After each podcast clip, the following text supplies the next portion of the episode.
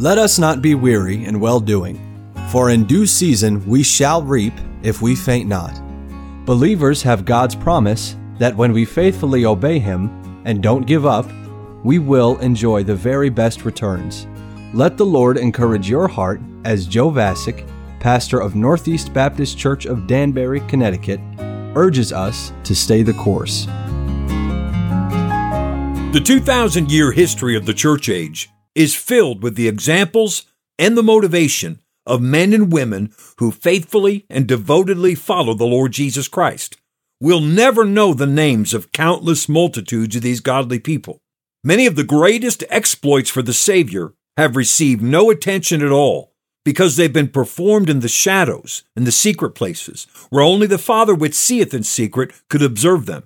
The judgment seat of Christ will surely reveal the identities and the deeds of innumerable heroes for Christ, whose names we never knew on this earth. And I treasure the hope of spending eternity getting to know millions of faithful fellow believers from all over the world throughout the church age. Until then, I am strengthened in my faith by reading the writings of people from years gone by who loved and served the Lord, who studied, lived, and preached His Word, who stood for Jesus, and who fought the same kinds of battles that every dedicated disciple of Jesus fights. With some of these believers, we know a great deal about their lives, and we have many volumes of their sermons and their writings. With others, we know much about their lives, but we have little of their preaching or teaching. And then there are those about whose lives we know relatively few details, but who wrote extensively and effectually, and we know their passion for the Lord through their written works. John Trapp is a man about whose life we know a limited amount of detail, but whose heart we know by reading his commentaries on the Bible. John Trapp was a Puritan in the 17th century. Puritanism was not an organized group, but rather an ideology. In a nutshell, the Puritans believed that the Church of England was still too much like the Roman Church, that it needed to be purified of its unscriptural practices. The Puritan John Trapp was born in England in 1601, and he died in 1669. He and his wife Mary had 11 children. John Trapp was an Anglican pastor for much of his life.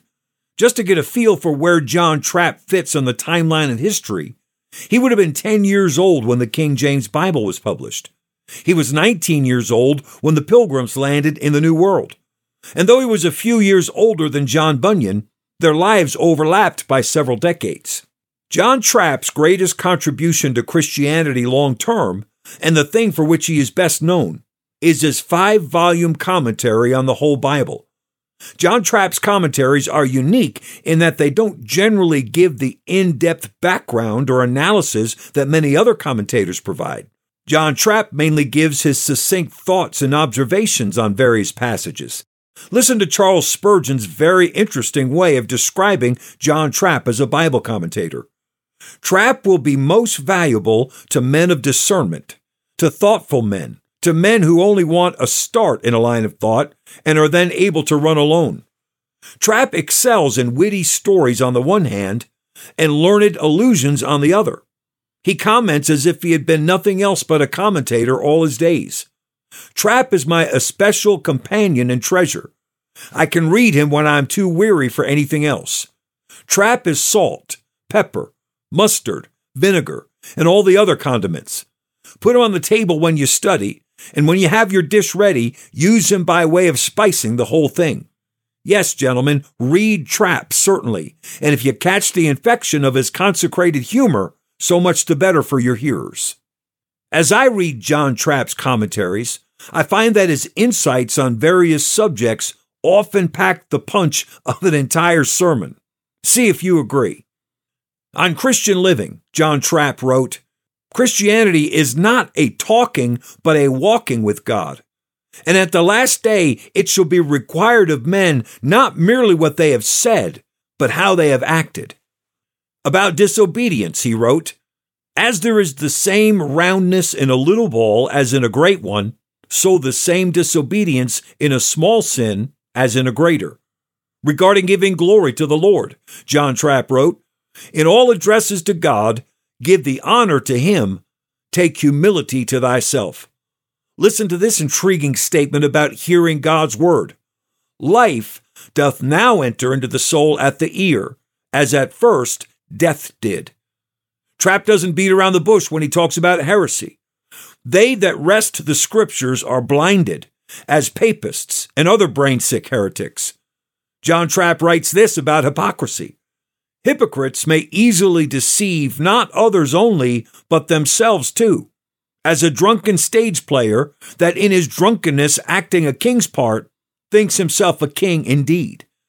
On the subject of patience, he writes, Patience must not be an inch shorter than the affliction. He observed this about man's sin nature. The first man defiled the nature, and ever since the nature defileth the man. John Trapp was a lifelong Bible student and a spirit led thinker, and his writings will enhance the faith of every spirit led thinking Bible student who reads them. Christian, living your life in diligent pursuit of God's truth will cause you to reap rich rewards. Stay the course. We pray that today's program was a blessing to you. If you have any questions or comments, We'd love to hear from you. You can email us at staythecourse at nbcdanbury.org. God bless you. So, dear Christians, stay the course. God's promise is yours. We shall.